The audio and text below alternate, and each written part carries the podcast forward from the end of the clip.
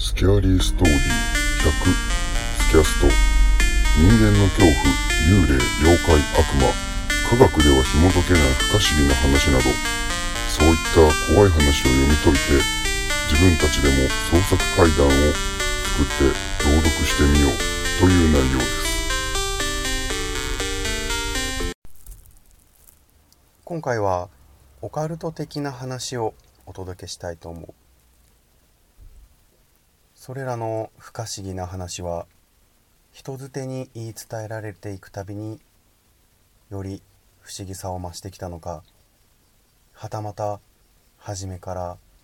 不思議な話だったのか。都市伝説やオカルトが好きだという方には今回はより楽しんでいただけるかなと思いこれからお話しする不思議な不可思議な話を楽しんでいただきたいと思います。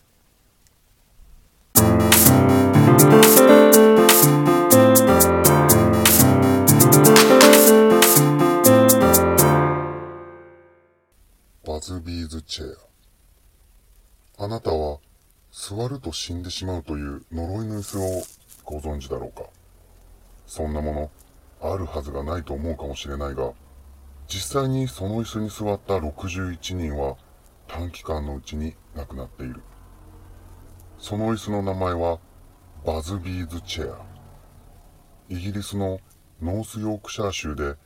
1702年に公死刑にされた殺人者トーマス・バズビーが生前に愛用していた椅子である。生前のバズビーは大酒飲みだったと言われていて、村の美女であるエリザベス・オーティーと結婚したが、彼女の父親であるダニエルは結婚に反対していた。そしてある日、バズビーが自宅に戻ると、義理の父のダニエルがバズビーのお気に入りの椅子に座っているのを見つける。ダニエルは娘を家に連れて帰るためにここにいると告げたが、バズビーはこれを拒否し、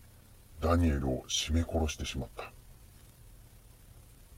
バズビーはこの殺人により公死刑となり、その生涯を終えた。バズビーの死後、この椅子は妻が家財道具を処分した一環で、バズビー・ストゥープ・イン、2012年に閉鎖というパブに置かれることになった。ちなみにこのパブの名前は処刑されたバズビーから付けられたものだという。パブに置かれた椅子は、それが元殺人犯のものであることから、持ち主が公主権になったことなどから、呪いがかけられていると噂になり、酔った勢いで座る者が後を絶たなかった。しかし、信じられないことに、この椅子の呪いは本当だった。第二次世界大戦中、パブで酒を飲んでふざけて椅子に座った兵士たちは、全員戦死した。その後も噂が噂を呼び、ますます有名になったこの椅子は、パブで酒を飲んで気が大きくなった若者たちが度胸試しをするのに格好のネタとなった。24歳のある空軍パイロットは仲間たちと酒を飲んでいた時に、俺はそんな呪いなんて信じないよ、と言い出し、椅子に座ってみせた。そしてその数時間後、彼は交通事故に遭って亡くなってしまう。とある建築作業員は、仲間が止めるのも聞かず、バズビーズチェアに座り、その翌日、屋根から足を滑らせて地上に転落。首の骨を折って命を落とした。その後もパブに置かれ続けた椅子には面白がって座る者が続き、1972年までに61人が座り、病気や事故などの原因で極めて短期間で死亡した。バズビーズチェアは現在では地元のサークス博物館に所蔵され、二度と誰も座ることがないよう天井から吊り下げられて展示されている。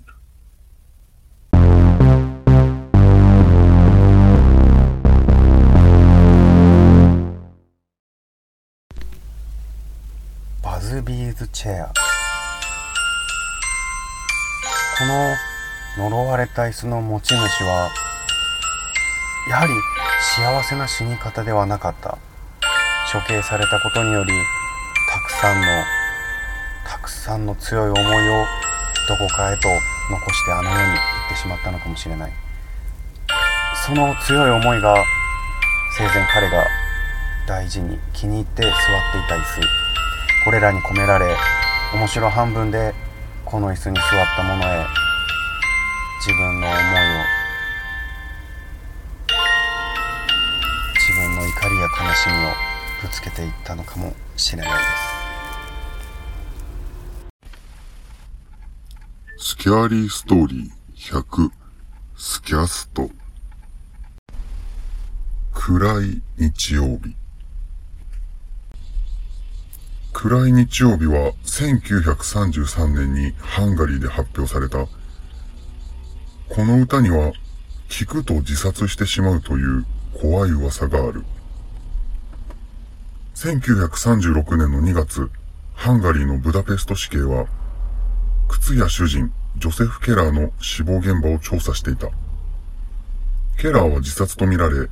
部屋には遺書とみられるメモも見つかっていた。そのメモには、とある歌の一節が引用されていた。自らの命を絶つ者が、是正の句の代わりとして愛する歌の一部を引用することは別に珍しいことではないかもしれない。しかし、この歌に限っては別だった。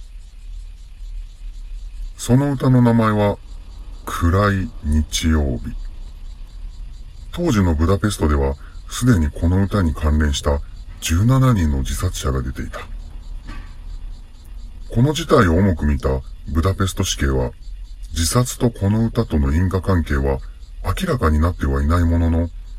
販売と演奏の禁止に踏み切った。しかし、時すでに遅く、すでに輸出されていた暗い日曜日は、海外でも猛威を振るい、自殺者が相次いだそうだ。いつしか暗い日曜日は、自殺の成果とまで呼ばれるようになり、その騒動はかなり大きなものとなっていた。イギリスの BBC では、放送禁止の曲に指定されている。暗い日曜日に関連する自殺者の話には以下のようなものがある。バーでジプシーバンドがこの曲を演奏したところ、突然男二人がその場で拳銃自殺した。少女が暗い日曜日のレコード版を抱きしめたまま、ドナー川で入水自殺した。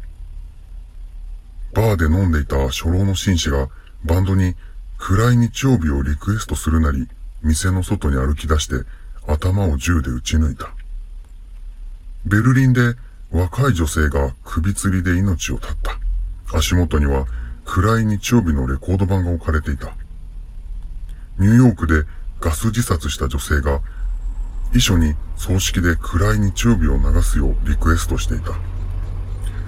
ローマで自転車に乗っていた少年が、ふと不老者の前で立ち止まった。少年はポケットの有り金をすべて手渡し、ふらふらと川へ飛び込み死亡した。後の調査で、不老者はただ暗い日曜日を口ずさんでいただけだと打ち明けた。ちなみに作曲したシュレッシュレジェ日本で暗い日曜日をカバーした安倍薫。そして安倍薫の妻、鈴木泉は、それぞれ自殺によって命を落としている。YouTube などで原曲、日本語カバー版ともに聞くことができますが、とても暗い旋律と物悲しい歌詞ですが、綺麗な歌で引き込まれるような魅力はありますが、もし弾きたいという興味のある方は、YouTube などの動画サイトで検索してみてはいかがでしょうか？